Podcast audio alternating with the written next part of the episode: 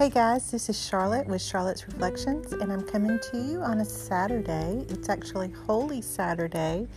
It is wedged between Good Friday and Easter. And this time of year is something that I think about a lot. However, these days on the calendar allows you to really reflect on the days. I read something um, someone wrote about Good Friday and why is the day that Jesus dies on the cross, why is that called Good Friday? Well, when you think about it, it was a very traumatic event. Um, there was so much that happened, there was so many uh, feelings, there were so many um, different aspects of the day, but in my point of view, the reason why it's called a Good Friday is because that's the day that Jesus actually took away all of our sins all of our sins were uh, nailed on that cross with him. Um, he suffered and he went to hell and he felt forsaken because it was a terrible, terrible burden that he took for my sin and your sin and the sins of my grandchildren and the sins of people that haven't even been born yet. Um, as long and as well as the people of the past, he took all of those sins so that we don't have to carry those sins any longer. He took them, He died, and it was a good day for us spiritually and for our salvation. So it is a Good Friday. It's terrible, it's traumatic, all of that, but yes, it is a Good Friday because He indeed He indeed did die for our salvation. Tomorrow is Easter Sunday.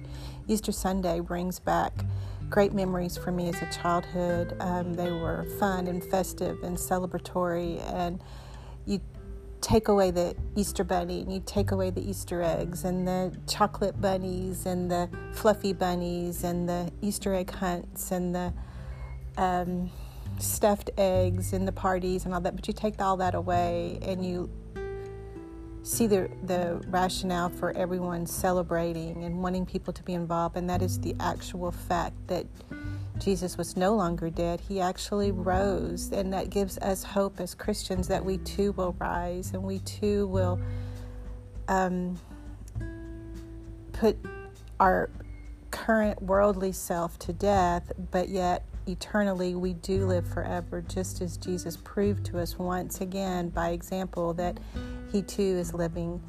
He is a living, breathing God child, God man, God son, three in one, incarnate, the whole ball of wax. He's, um, again, another example that we too will live. It is our hope. So I had a pastor friend that said that Christmas is great, but Easter is actually better because that's what our whole Christian religion is really built around is the fact that Christ did die, yet he did rose. He does live. He has indeed defeated death. He's defeated Satan. He has defeated this world. He has done so much for us that we can have hope, eternal hope in that. So with that,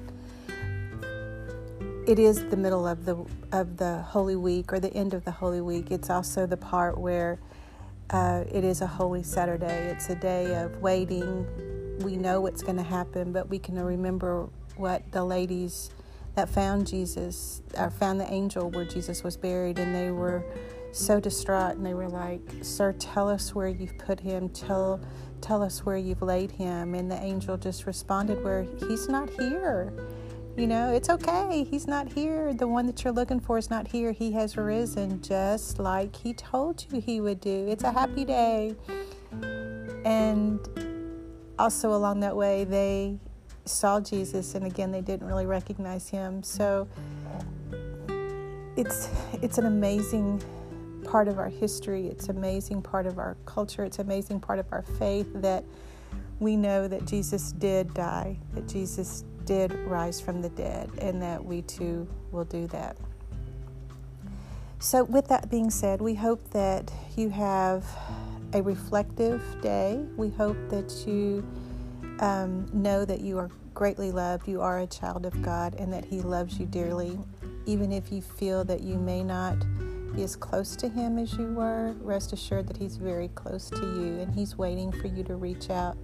So if you're a Christian, I hope you have a happy Easter. If you're not a Christian and you want more information, just pick up just pick up a Bible and start reading and um, start in the New Testament. And um, if you want the history, start in the Old Testament. But it's uh, my wish for you and my hope for you is that you will know down deep and in your heart that Jesus does indeed love you more than you will ever know. And He is always there and He's always by your side. So, with that said, we hope you have a happy Easter, a blessed Easter, and we will talk to you very soon.